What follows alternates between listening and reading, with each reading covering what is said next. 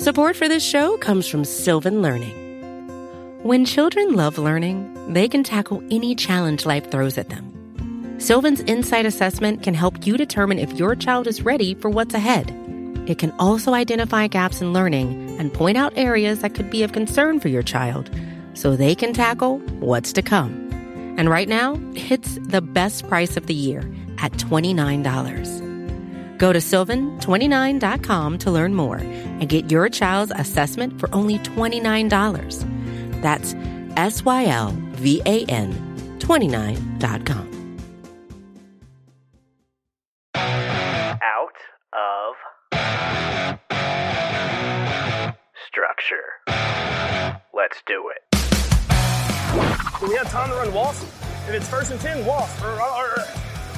Any di- down and distance. I don't care. The game is over, and the Chiefs' kingdom has firmly planted its flag on top of football's highest summit. And Chiefs' kingdom, get ready to welcome your champions. Let's do it. Welcome, Chiefs Kingdom, to another edition of the Out of Structure podcast. I'm Matt Stagner here with Ron Kopp Jr., my guy, as always, on the Arrowhead Pride Podcast Network. We appreciate you tuning in to talk about another Chiefs victory. Maybe it's uh, maybe it's one of those that that people are underestimating how important and how big of a win this was. This was a massive deal uh, to come away uh, from Frankfurt with a win this week. Uh, how are you feeling about it, Ron? Yeah, the international trip, coming home happy. That flight a lot better probably after a win. I imagine after a loss, that's uh that that flight feels a lot a lot longer. Uh, probably a pretty fun plane ride. I gotta imagine after a win, but yeah, 21-14 over the Dolphin Stags. Um, definitely looked like it was going to be, you know, uh, an exciting game right off the bat. I mean, it was an exciting game, but just in terms of high flying offense, you know, we thought maybe the Chiefs offense woke up first drive, but you know, they got it done. And I, and, and it, there were some exciting plays. I mean, that, that the fumble recovery pitch to Bryan Cook and Bryan, how about Bryan Cook sprinting down the sideline? Yeah. That was, that was one of the, that was a, one of the most enjoyable plays I can remember uh, in the last few years, uh, this Chiefs defense making. I mean, Absolutely. That- That's early candidate for play of the year for this Yeah. team Oh, all the yeah. way around. And yes, I was sh- I was shocked by the speed uh, of Bryan Cook when when he got moving. Those legs were up high and High uh, knees. he was flying down and he was timed at the the fastest ball carrier for the Chiefs this year. Uh, was Bryan Cook on a on a pitch fumble recovery from Tyreek Hill to the guy that they drafted with the draft picks um, that they received in that trade, Trent McDuffie. So that was a uh, that was really a poetic way for this defense to say, "Hey, we're part of this team, and we're an important part of this team, and in fact, we might carry this team." In a lot of ways, that was the difference in this game. Is the way that defensive play, that one play right there, technically was the difference in the game. right? Yeah. they put them, they put them in the lead that they never gave up. But also, when you get down to that final drive on on offense and the Chiefs are forced to punt with time left on the clock, there's been Chiefs teams in the past that that was, you Yeah. know, that was a 100%. heartburn, right? Like that was really concerning. When the when the Dolphins got the ball back on that last drive, it was almost comical mm. how little chance they had. yeah, let's just, defense. yeah let's just like i do the final the game recap for the site let's just say i wasn't i wasn't like worried about having to like scramble and change kind of the you know what what the narrative was you know some writers you know obviously at the end of the game something changes you got to change your entire like lead in like how it works like i wasn't really worried about it i i i, knew the I, I had confidence the chiefs defense was going to lock it down um and and it was a huge win no you, you mentioned it i mean they're seven and two now going into the bye week I think it's important to kind of you know look at the the the AFC at this point because they're going into the bye week, uh, tied with the Ravens for the best record in the AFC at seven and two. Um, but there's also you know the Jaguars have two losses. Uh, you know the Dolphins went back down to three losses, but they're right there. Obviously, having that head to head is huge over them, but. It, it, you know, they're obviously comfortable in the division, right? I mean, the Chargers did win on Monday night. They got to four and four, um, but they're still, you know, they have three more wins than the Chargers, uh, two less Mhm. losses. But I don't know. I, it- you know, when you're looking at the big picture, I mean, this win was important, but man, it would have been nice to win that Denver game last week too. Right. Uh, to be eight and one with you know clear, you know having the you know being over everybody with a better record, but it still was a big win to, to get this one. But uh, but yeah, I, I don't know. I there's a lot of there's a lot of competitive uh, competition to AFC at the top. Absolutely, and this that's why I, I agree. This is one of the biggest games that that when they lost last week in Denver, we really had this feeling of like, oh no, because Yeah, you can't go on a losing streak heading into the two toughest games uh, of the season. They really very easily could have been sitting at at six and four uh, when this whole thing is done, right? Like after next week, absolutely. and, and you, that allows the rest of the division to catch up. That puts you out of contention for the the number one seed more than likely. Like this was a stretch of the season that they really needed a win, and that Broncos loss took away any margin for error here. They, they 100%. could not afford to lose these three games in a row, and now uh, you know now the Philly game is obviously looming large, but this Miami game was critical in avoiding a really, really ugly situation and an absolute must win next week against Philly. They can this next this next week could go either way, uh, and we'll get to this. We actually had a question this week asking us to predict the rest of the seasons. We're going to do that uh, as this podcast goes on, but um, this really allowed them to maintain their position in the division, in the conference, and some momentum heading into a really, really challenging game coming up against Philly. Yeah, because it's Philly, and then it's two road games. Uh, you know, Raiders and Packers, both you know low lowly teams this year. But then you got the Bills at home, who you know I know they're struggling this year too. Their defense is banged up and, and definitely doesn't look good. But uh, you know, it's it's it's still Josh Allen. It's still going to be a very good game. The Bengals at home, you know, soon after that. And so yeah, and and and when you compare that to a team that they aren't playing this year at the top of the AFC with them, the Ravens, they have they have a pretty nice stretch down the down the end of the year. Now they obviously are going to be playing, you know, some of their AFC North foes, uh, you know, the the Bengals and the Browns, but you know, they play the Rams, they play the Steelers to end the season.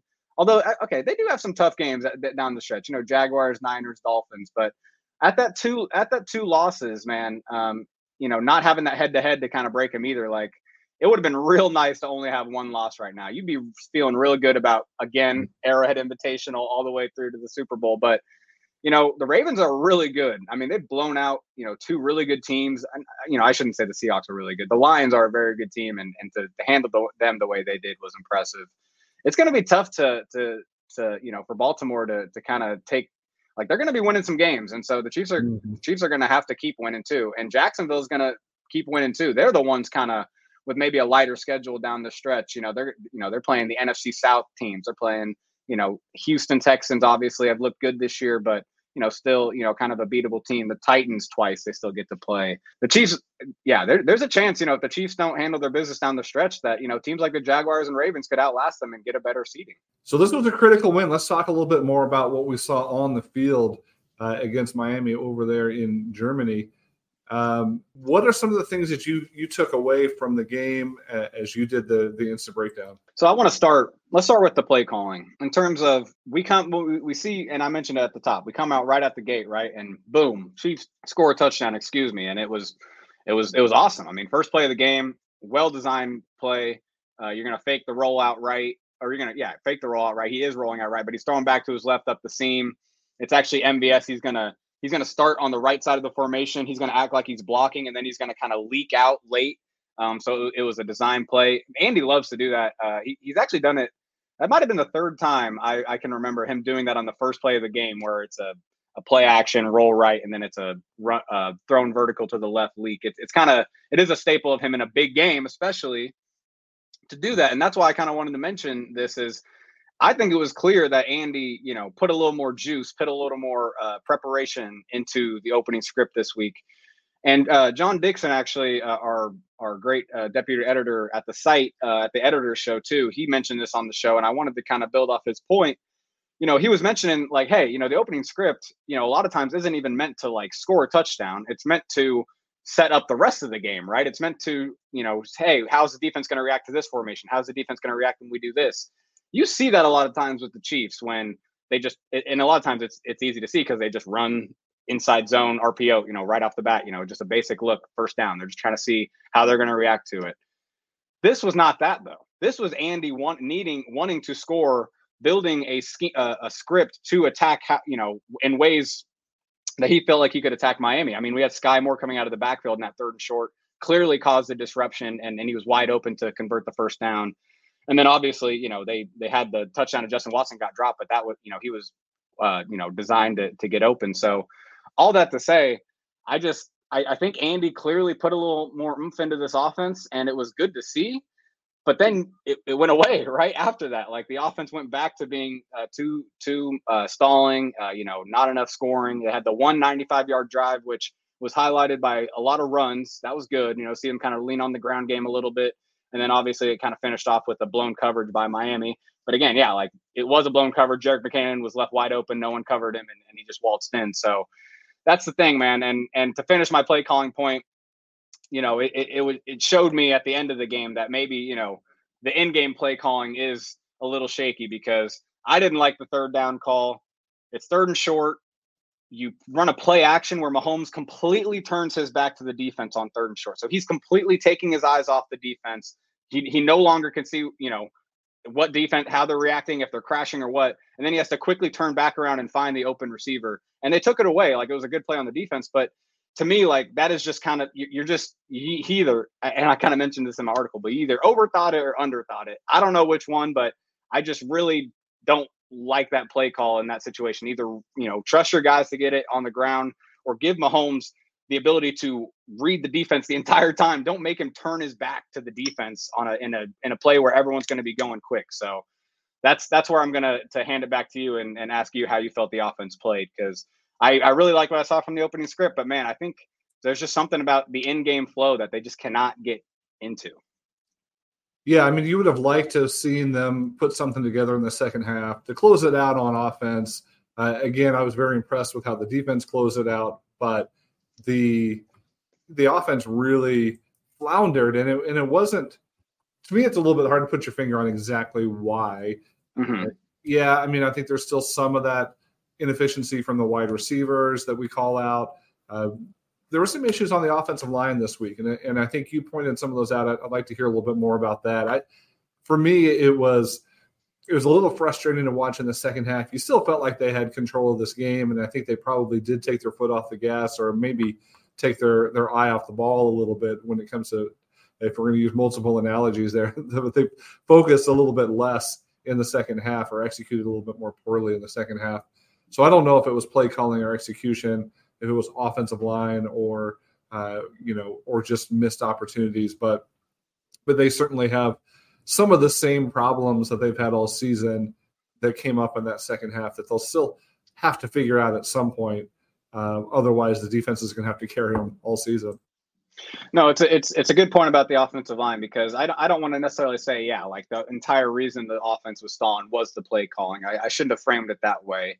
Um, it's just I do think the play calling needs to be more emphasized, more focused to help out the talent on the offense. And I think, yeah, the offensive line is one of is is is, is included in that. I we've been joking in our group chats like we haven't really had to think about like how you know how good the offensive line, especially the interior, I should say, the interior offensive line is playing. Right, like, hey, we know Trey Smith, Creed Humphrey, and Joe Thuney are the best in football. Why do we need to truly like tune into how how well they're playing? But when you really when you really take a closer look at it, man, I, I do think Thuney is starting to maybe show some age in terms of not um, he's he's never been an overwhelming player, right? But he's never been a player that ever, you know, he he he holds his own, right? Like, and that's why he's been so good throughout his career. But maybe he's just not holding his own as much in terms of a, a you know just in an individual rep and maybe getting you know kind of moved around a little more because he is a smaller offensive lineman.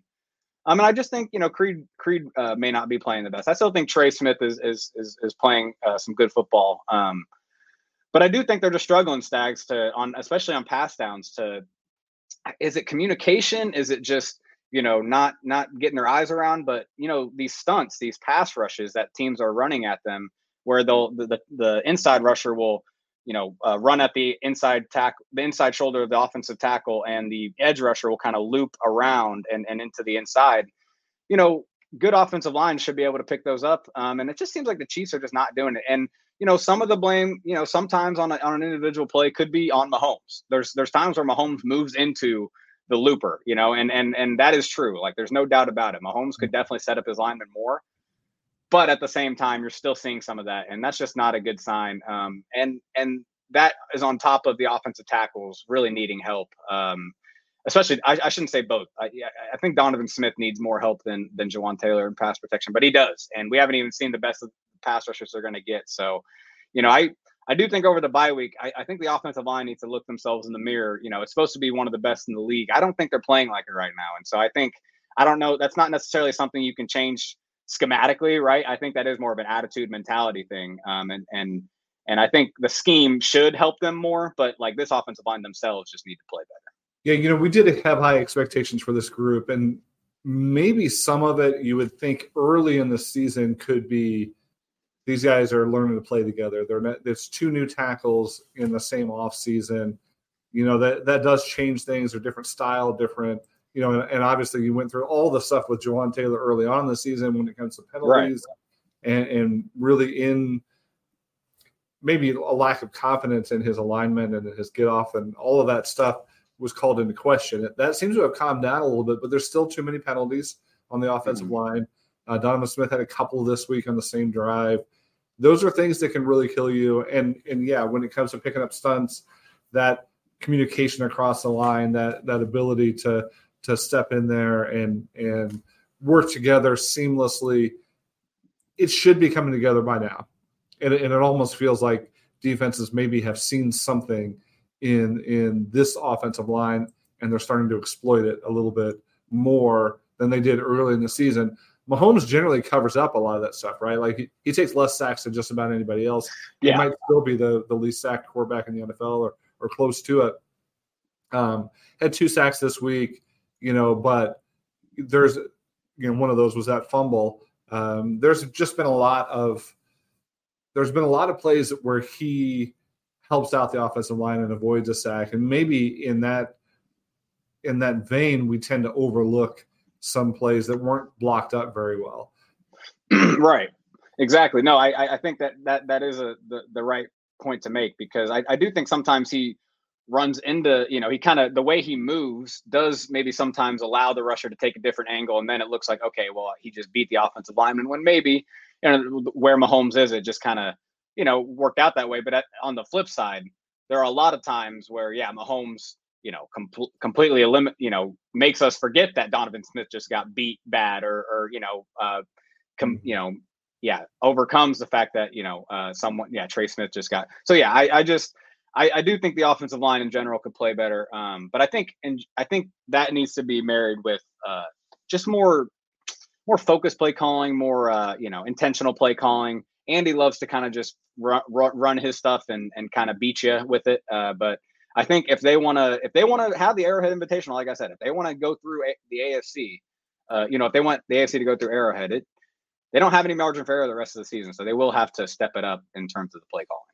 Yeah, and when it comes to running the ball, I mean, you, you saw Pacheco. I think Pacheco's been pretty good this season, mm-hmm. and I don't know that the numbers bear that out as much, but when you watch him play, you know, he's still finding extra yards. He's still running with a tremendous amount of energy and enthusiasm.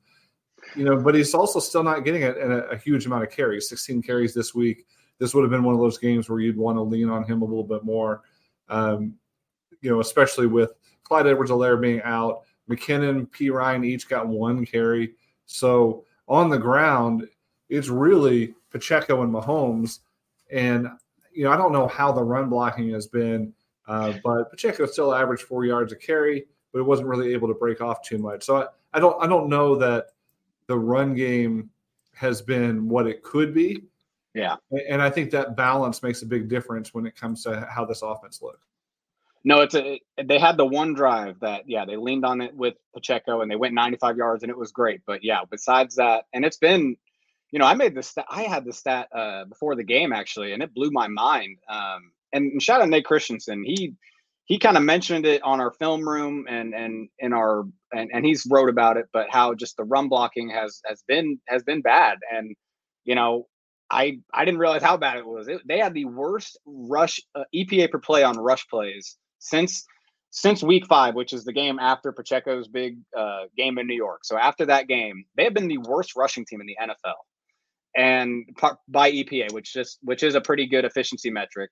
Um, yeah. uh, I, I use it um, the most. So it's just it is something that it's not just one thing or the other. Um, I think I think a lot of things factor into it, obviously, because I do think Pacheco has taken a step in in some ways, but he still doesn't have the lateral, uh, you know, movement skills that you know, it does require in, in, a lot of zone zone blocking schemes to really get the most out of them. You really do need to be able to go, you know, completely horizontally very quickly. And and he's, you know, he's very rigid in, in, in that sense. He's gotten much better at being patient, letting things open up for him, taking the right lanes, you know, not um, not misreading things and hitting it when it's there. And, and that's what he's good at. But I think they I think I think Jerick McKinnon maybe isn't the change of pace back that he has been the last couple years. I, I, he doesn't have the same kind of step and on on the on the zone runs. I think he's still a very uh, valuable back on pass downs, but specifically when he's getting handoffs, I, I think they need to. I and and obviously the answer isn't 25 behind him, but uh, but yeah, they, they need they need a little more juice uh, from one of the backs, and and I don't know where it's coming from, unfortunately.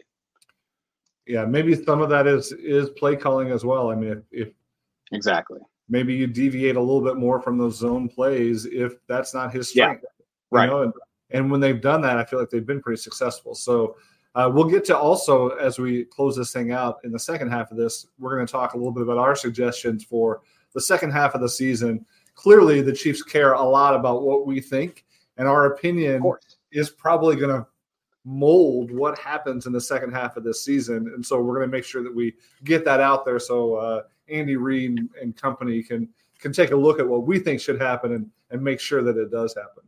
Well, what winners losers? Should we should we go over your winners losers? Because um, I mean, we haven't talked about the defense yet. I mean, that's that's really bad, Stag. That's that's real bad on us. Um, no, the defense, yeah, we the, talked the about the best. have all been in the winners category this week, and, and it really, it really was a, a defensive uh, victory this week. Again, especially with that one big play uh, that's going to be the the highlight reel. We're going to be watching that thing for years. Uh, that touchdown return, but you know that again was forced by Trent McDuffie. Uh, that featured three of the Chiefs' defensive backs all working together in, in a way that that was it was pretty cool to watch. McDuffie, Edwards, uh, and Cook uh, all three handle the ball on that that particular play. Uh, so I think you got a, a great performance not just on that play, but across the board from the from the secondary. Trent McDuffie has been just phenomenal against the run, against the pass, everything, um, blitzing. Like there's there's nothing that guy can't do. Uh, I think he's putting together what should be an All Pro, you know, Pro Bowl type performance uh, on this season, which is uh, pretty pretty cool to see for the second year player. No, it it really is, man. I, I, I mentioned it on Twitter, but like I cannot remember someone being this productive at forcing fumbles by just being a fundamentally clean tackler. Like mm-hmm. he's just putting his helmet on the ball. That's all he's yeah. doing. Um, and and, and I know he fourth he, of the yeah, season. And it, and that leads the league. I think. Uh, actually, let me check while we're talking. But no, I, I he he kind of got his arm in there a little bit, but this dude just form tackles so hard, so well, and the ball mm-hmm. just has popped out every time. It's amazing, and it's something that you know I just I really thought we were just going to get a blue chip cover guy, and he was just going to be, oh hey, he's got some salt. He's he's a solid tackler. Like okay, that that's good. The more time goes on, the more it's it's become clear that Trent McDuffie is just one of the best playmakers at cornerback in the NFL. I mean, it's just amazing um, to see him progress in that sense. And it, it is different when when he hits a when he hits a running back or a receiver exactly. the screen, it hits different. It, he, I know. He moves different. He closes, and yeah, the the the form on his tackles and the power that he hits with for his size is is is pretty pretty fun to watch. Right. He's like, yeah, he you would he hits like L'Jarius Sneed and he's, mm-hmm. you know, mm-hmm. 20 pounds lighter probably. Um, okay, he does lead the NFL all players and force fumbles. He is tied with two other players, Stags. He is tied with Myles Garrett and Bradley Chubb, edge rushers.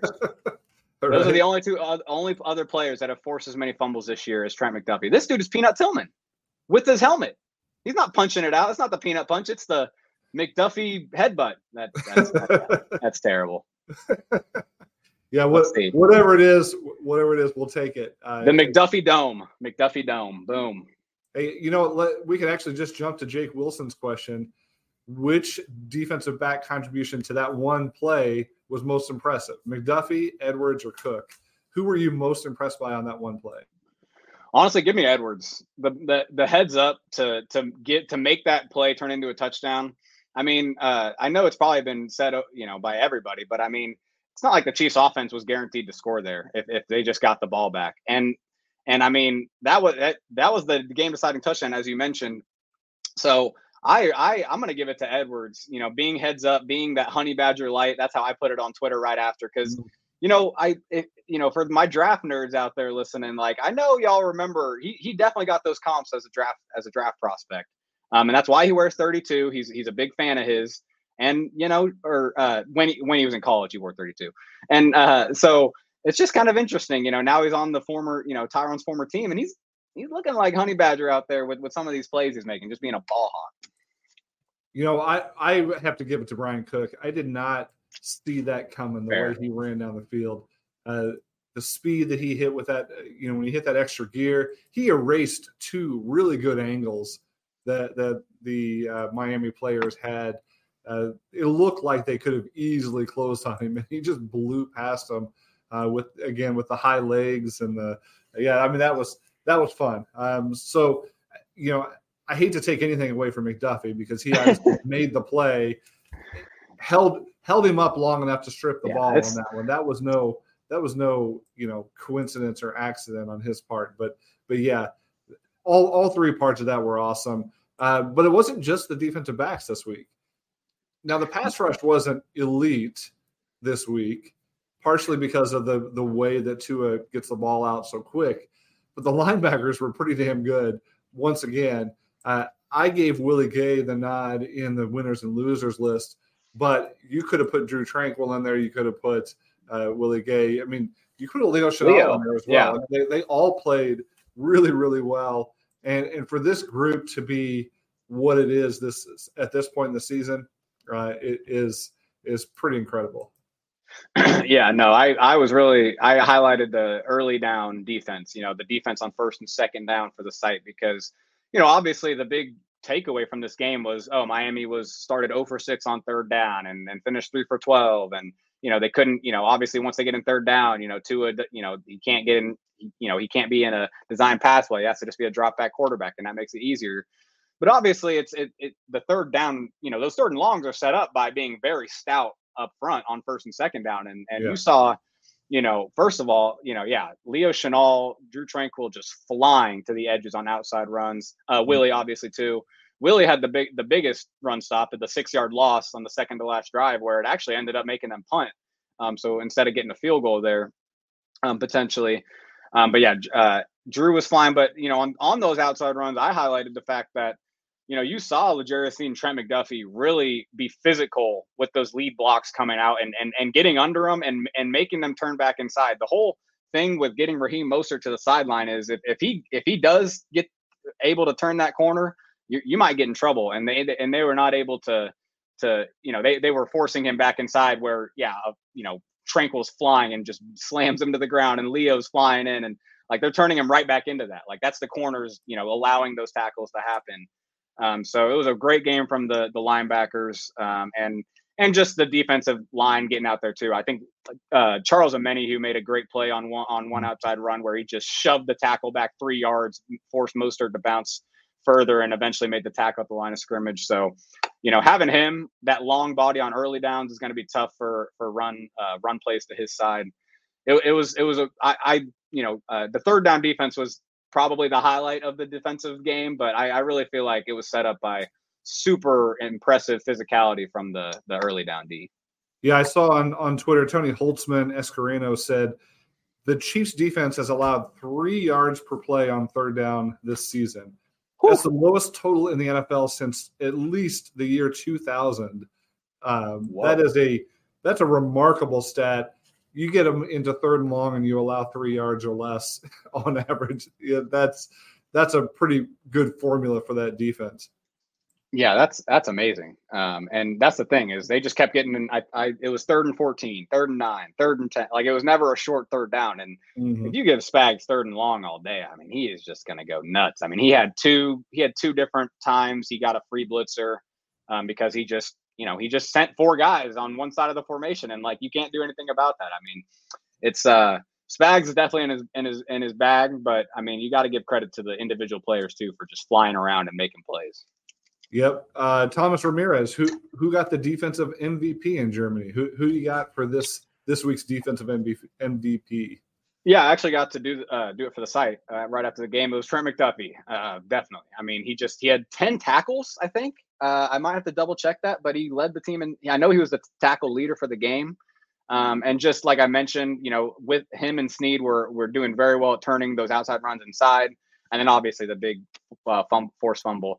You know, McDuffie was the one who got uh, who got the touchdown scored on him, right? You know, he, he kind of you know was out Got turned jumping, but around. Yeah.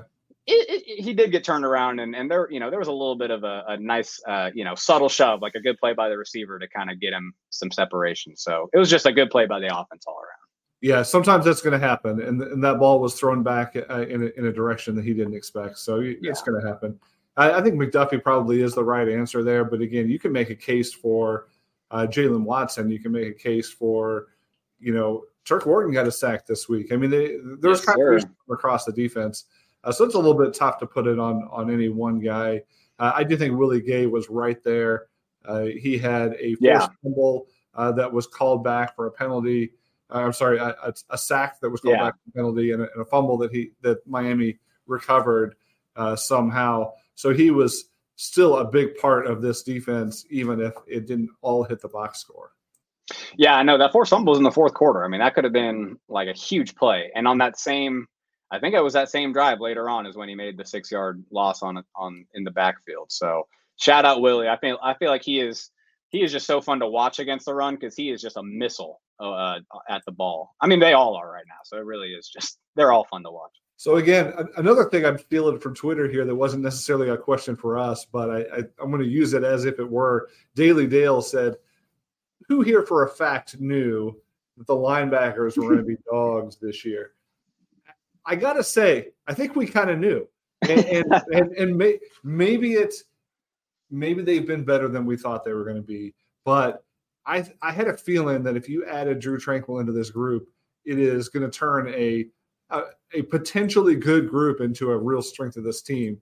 And Tranquill's been every bit as good as we thought he might be, and probably a little better. Yeah, no, I think I think if anything, you know, I think yeah, I think we got to give ourselves a pat on the back. I think everybody in Chiefs, a lot of people in Chiefs Kingdom should, because I think a lot of us saw that Drue Tranquill was a crazy good signing in free agency at that point, especially for what he can do as a pass coverage linebacker. That was kind of the one thing maybe that this group didn't necessarily have was someone that was really comfortable, you know, just playing in open space and picking up routes and and you know Willie as as athletic as he is, like we're learning that man, he is a forward downhill guy. Like he, I, you know, he's still, you know, not a, you know, not the most impressive dude once he has to backpedal and, and, and get kind of back in pass coverage. But no, I, I think we, I think we all knew that this was going to be a strength of the team. Um, and I think we even, I think we even were like fantasizing, like, oh, could we even get like Leo on the edge? Like, we're, we Mhm. were almost like saying that and like not believing that it could happen, and it is happening. So shout Yeah. out us. I think, I think we got to give ourselves credit here. Hey, it doesn't always work out as well as you think it's going to on paper, uh, but I think that group absolutely has exceeded expectations and and really been a strength of this team that we haven't seen in, in a lot of years. Um, we've got a few more good questions here that I want to get to, along with our predictions for the season that we talked about for the rest of the season. Um, but in the meantime, you've got our weekly game here that is sweeping the uh, the nation, as our our friends on uh, from the other podcast uh, on our network say. Uh, but give us a give us a question this week on predicting an NFL player that has played for both of the next uh, two opponents. Well, just play for the Eagles. Uh, you know, Chiefs, Chiefs and Eagles. Uh, I guess the bye week is a is a is an opponent, right? uh, no, a little little crossover grid. Shout out that game. Still still just a, a great football nerd game. Um, but what NFL player am I, Stags? I am an offensive lineman who started the last of my 10 seasons with KC. Uh, my stops also included places like Oakland and Pittsburgh. And I, I did end up a two time champ. Who am I, Stags? We'll get to that.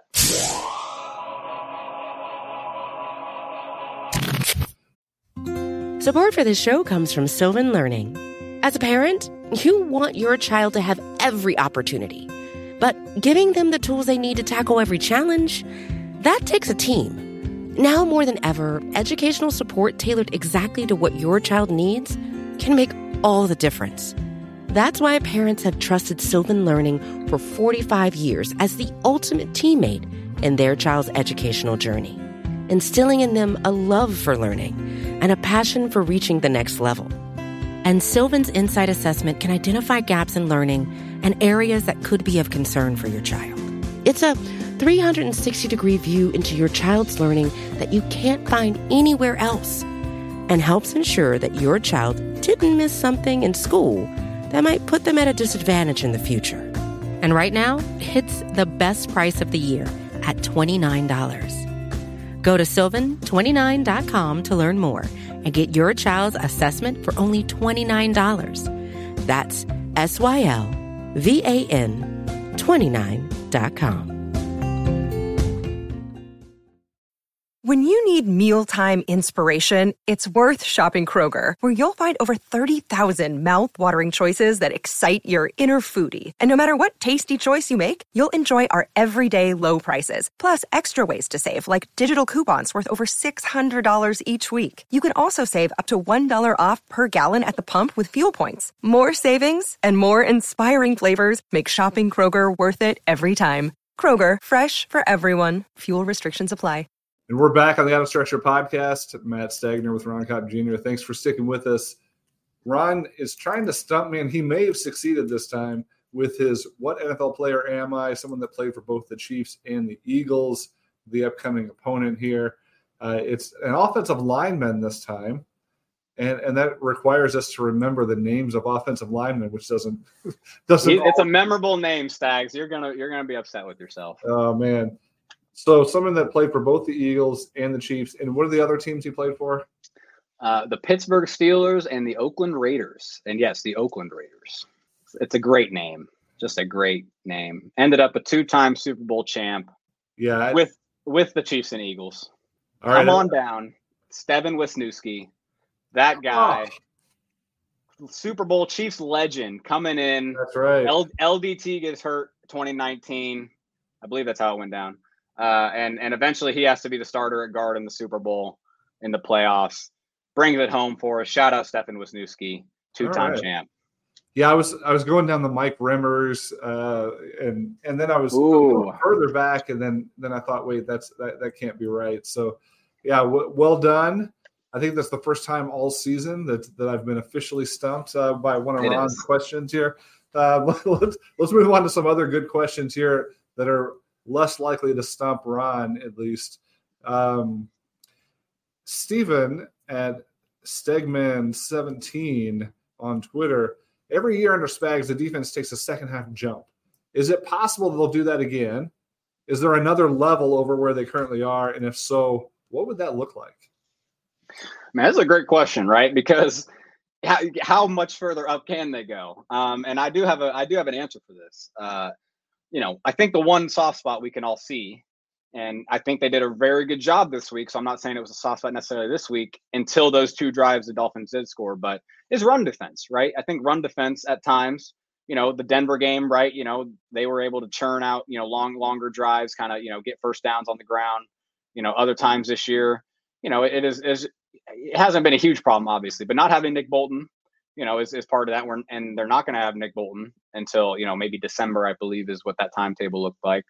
And so what would that look like to improve that? Well, I think one thing they can do is continue to kind of buy in or uh, play into these five man fronts that you see from them on, on occasion. They Spags like to sprinkle it in on rundowns. And what you do is, is you, instead of Nnadi being, you know, between the guard and the center, he is now head up over the center And now you have Leo Chenal, or sometimes it's been Willie, but a lot of times it's Leo because he's the one that really can play up and and and play on the edge and hold his own and run defense.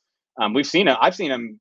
I've seen him take on a guard and and and and shed him. Uh, you know, in terms of just coming up and and playing, you know, on a run play. So that's they've kind of sprinkled that in. I think they just need to ha- do that more and more. Um, it'll help the run defense. And the other thing too is you have the coverage in the back end to trust to kind of give yourself a little more help, you know, on first and ten uh, and 10 and, and, giving maybe that extra body closer to the line of scrimmage. Your coverage has been awesome this year. You can trust Trent McDuffie, you know, to to to not allow a huge play because maybe you don't have too high on a first and 10 look, right? You can trust that Bryan Cook, you know, we saw that speed. You know, one, one thing I will say, like Cook has always had some very nice range as a free safety. He can get he can get mm-hmm. around. So maybe it shouldn't have been as surprising that he was able to turn on the burners like that.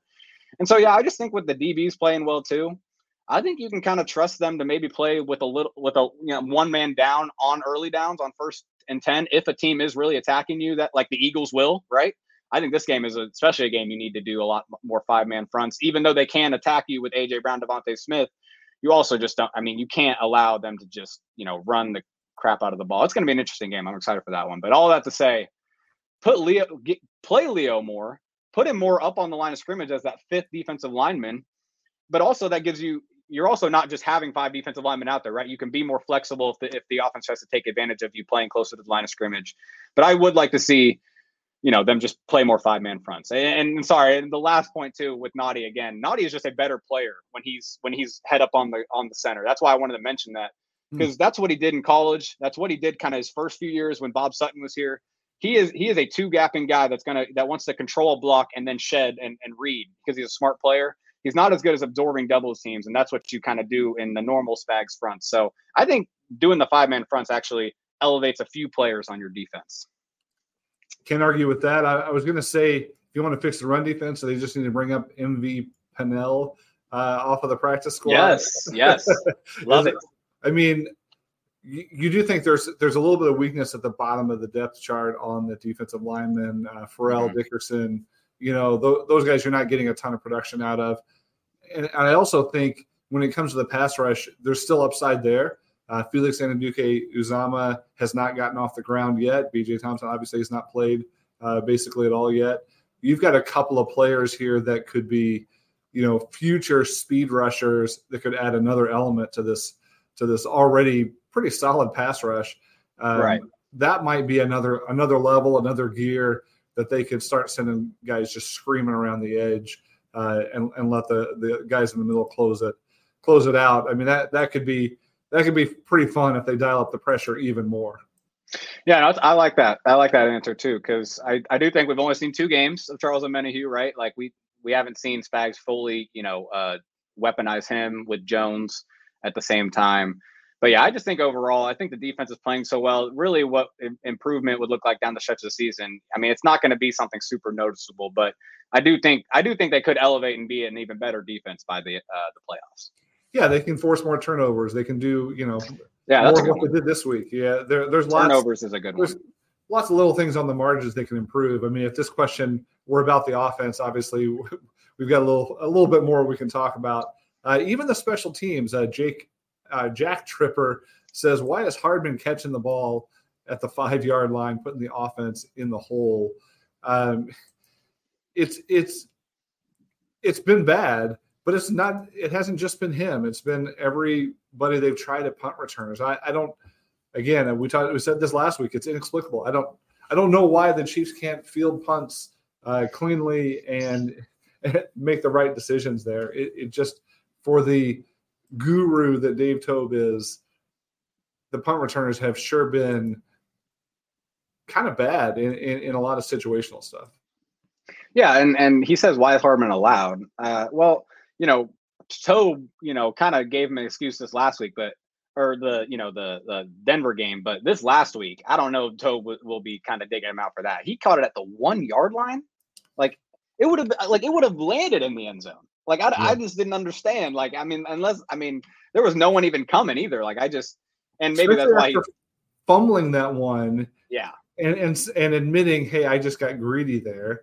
Right. Um, I think basically that's the only reason you would field one at the one yard line is to try to get your greedy again. Yeah, Uh, you're down and you- like desperate for a play. Yeah, Yeah, making the same mistake twice. I, I- they were I up. They were up by seven points.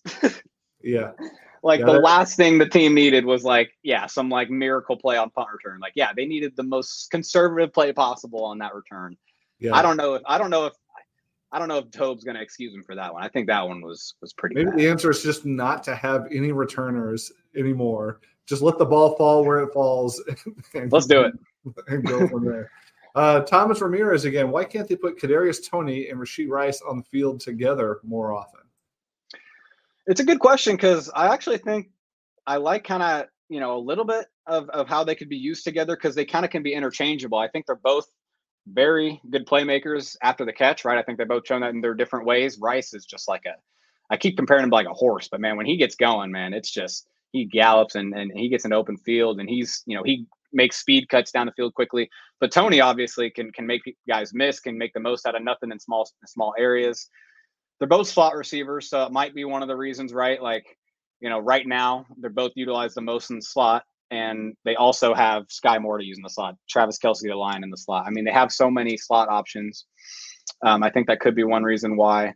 But they do need to use both of them just out on the perimeter more as true receivers. I mean, we've seen Toney go up and snag, you know, true receiver routes downfield. I mean, Rice, that was something he did, uh, you know, at, at SMU well, and, and we just really haven't seen them try to utilize it here. So it is because they kind of play a similar position a lot of times, but I really like the idea of them being on the field together and kind of being interchangeable so the defense doesn't really know, you know, hey, which one's going to be used uh, which way on on a given play. So it's a good question, Thomas, for sure. Yeah, I think we'll we'll get to that a little bit more as we talk about our suggestions for the second half. But Ed Helinsky uh, gave me a chance to use a prop that I've never used before on air, and this is going to be great for all you listening uh, at home that are not on the YouTube. Uh, but Ed asked us to look into the crystal ball, and I happen to have one here on my desk, Nice. and tell us how the final eight games of the season, the regular season, we're going to are going to play out. Uh, will the Chiefs run the table? uh, or what is their record going to be? So let's just go game by game for the rest of the Chiefs' schedule in the regular season, and and we'll do a quick prediction, and we'll see what this uh, see what this baby turns out here. You want to go like you want to go uh, each like we each say the the win or loss right up like for each game. Yeah, that's that's fine. Let's go. Uh, Philadelphia Eagles, Kansas City Chiefs. Uh, ma- massive Monday night game coming up here. Super Bowl rematch. Uh, what do you got? All right, yeah, everyone's gonna kill me, but I I, I do have the Eagles coming in and, and and beating us here. So I'm gonna I'm gonna give I'm gonna take 0 and 1 so far for the rest of the year. Yeah, I, I'm with you on that one. I think this is a really tough matchup and a completely loaded Eagles team. Uh, you know, the Chiefs have to play a really, really top end game plan in order to win this game, and I'm just not sure they're going to pull that out against an NFC opponent at, at this time uh, of the season. So, Yeah, right. uh, the, the following week is Chiefs at Raiders. Tougher game than it than it sounds, but uh, they'll they'll get the win. It'll be a nice bounce back opportunity. Agreed. The next week, Chiefs at Packers. This will be a fun, uh, maybe a little more challenging than you think too. Um, but I, I I think they'll go into Green Bay Sunday night, be a little mo- motivated in prime time, and, and have a, a good game. I think that's a pretty comfortable win as well. Uh, the next week, Buffalo comes to town. Give me the win here. I, I think I think Buffalo's just too vulnerable right now on defense, and the Chiefs Chiefs know how to beat them already on defense. They just like they've already owned them. Now them being banged up and not having their guys, like it, it might. I, I could see the Chiefs really having a game here. Uh, hopefully the offense is kind of rolling at that point. All right, I'm, I'm going to be Debbie Downer on this one. I'm giving them a loss at, uh, Buffalo at home. Uh, it's just one of those regular season games where uh, we'll see who's most motivated at, at that point in time. But uh, you know, that's a team that could come out and put up a whole ton of points and and, and make it a tough one. So uh, I'm gonna I'm just gonna give them a loss on that one, and we'll move to the Chiefs at Patriots. This is a win. I mean, our I I, can't wait for this game for our defense uh, against Mac Jones, or maybe if it's not Mac Jones, by then, Whoever that uh, is. Yeah. yeah. Yeah, yeah, I agree. Uh, Raiders at Chiefs on Christmas Day.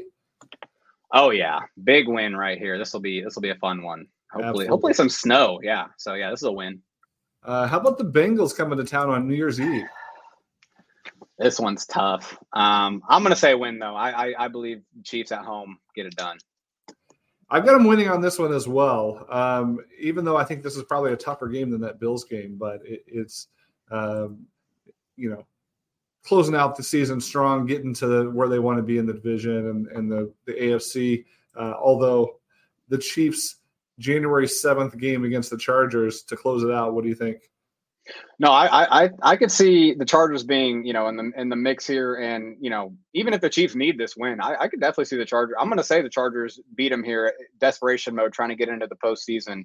You know, I know the Charger, the Chiefs, you know, beat them pretty good the first time, but we know this these teams are always very close each game, and I mean, it wasn't as you know the Chargers were in that game more than than it seemed because um, the Chiefs offense stalled in the second half. It's just the Chargers couldn't get anything going, but I do see the Chargers as that as a team that's going to uh, you know threaten and threaten to make the playoffs late and kind of you know make a final push. But it's because they set themselves back so far in the first place, and and it's because they're not that good a team. But it's still yeah. a division opponent. I hate it when we agree too much. I've got this one as a loss as well. Oh man, I thought I was going to get you on that. Yeah. So I think we both ended uh, with a 12 and five record. Is that right? Uh, no, I have them beating Buffalo, so I should have one less loss than you. Okay, all right. So I've got 12 and five. You've got 13 and four uh, yes. by the end of this season. Neither of us think that they'll probably run the table. Uh, not that they can't, but this team so far hasn't been consistent enough to put together a string of consecutive complete team, complete games. Um, 13 and 4, 12 and 5 probably puts you in the winning the division, but maybe not that number one overall seed in the AFC. Uh, so is there a chance that there's a road playoff game in Patrick Mahomes' future? I know, right? That I, it'd be cool once we get there, um, but I don't want to. I don't want to do that. I'd, I'd, rather just have the comfort of of, of home of, of home cooking you know, playing playing at Arrowhead uh, still. So yeah. Well, our guy Mark Gunnels asked, with the bye week upon us, what's the confidence level in the Chiefs repeating as Super Bowl champs?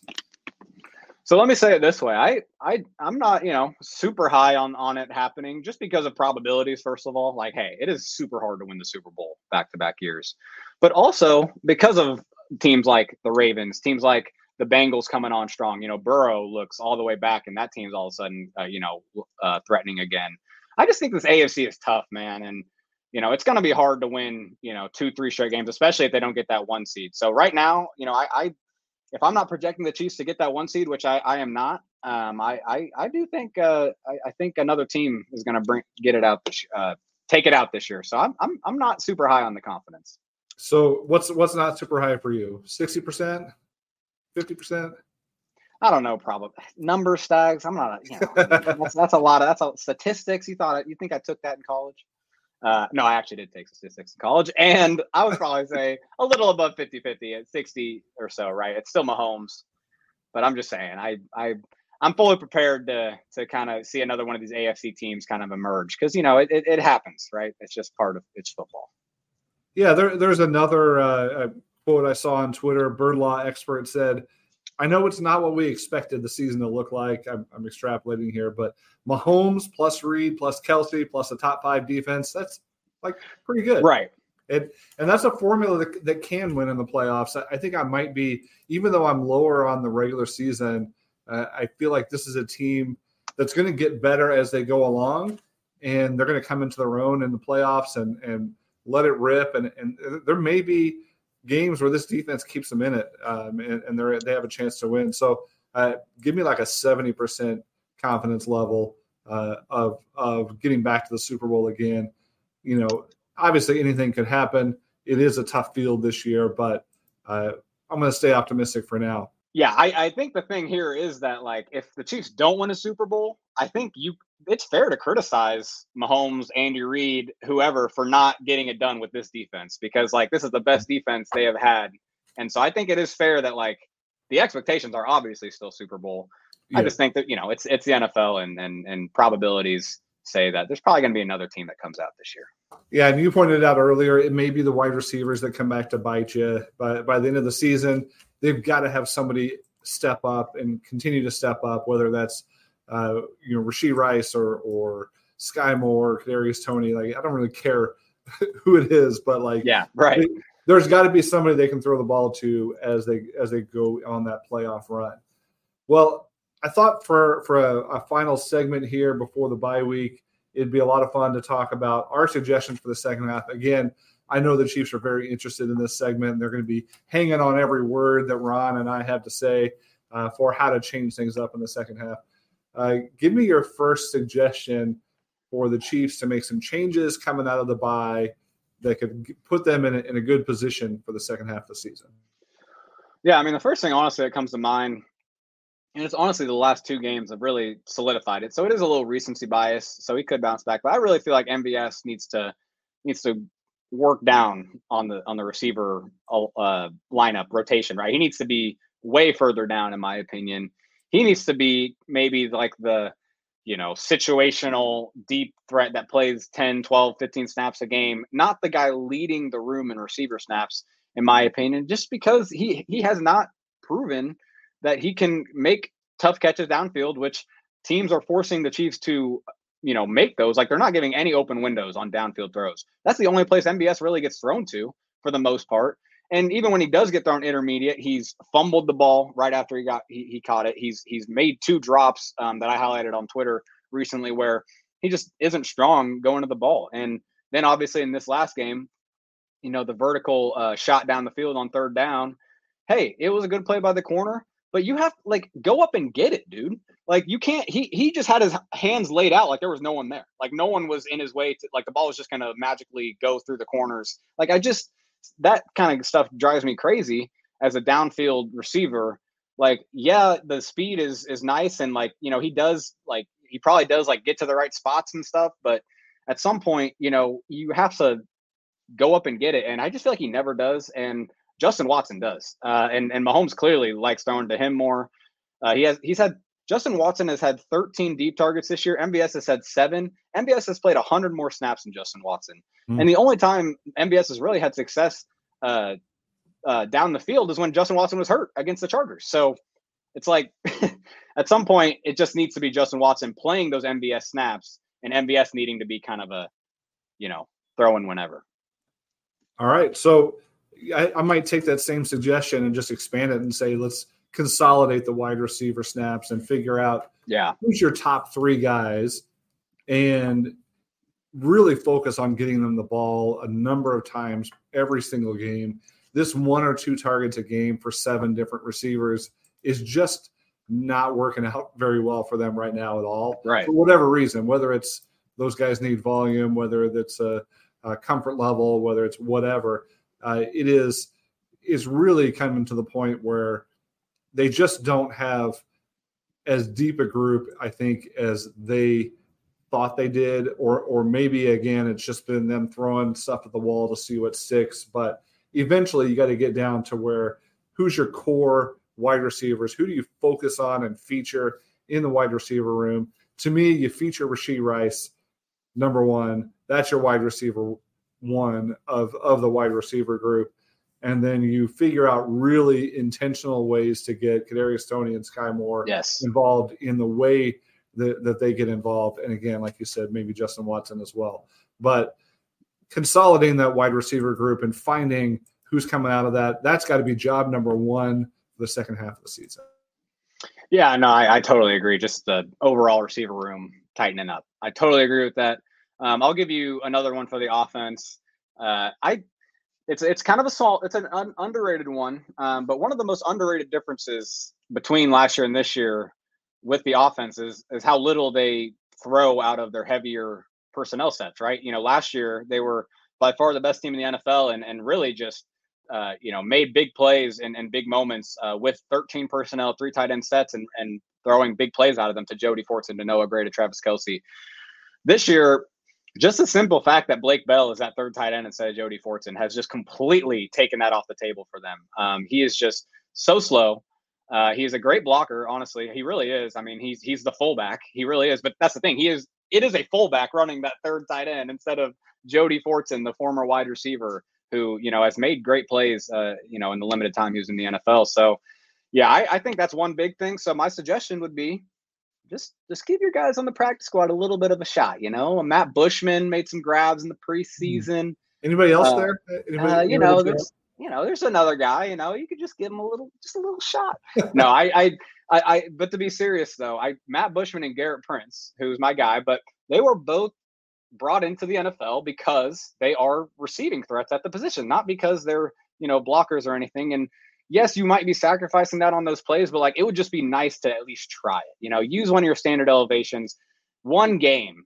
Just and it could be the Packers Raiders, you know, like not it doesn't have to be a big game, but just try and see if if you can maybe get a little more op- open space going on those plays, and and maybe you know once we get in the playoffs, it'll be a, a better wrinkle for them and and my boys, you know, catching those Jody Fortson touchdowns.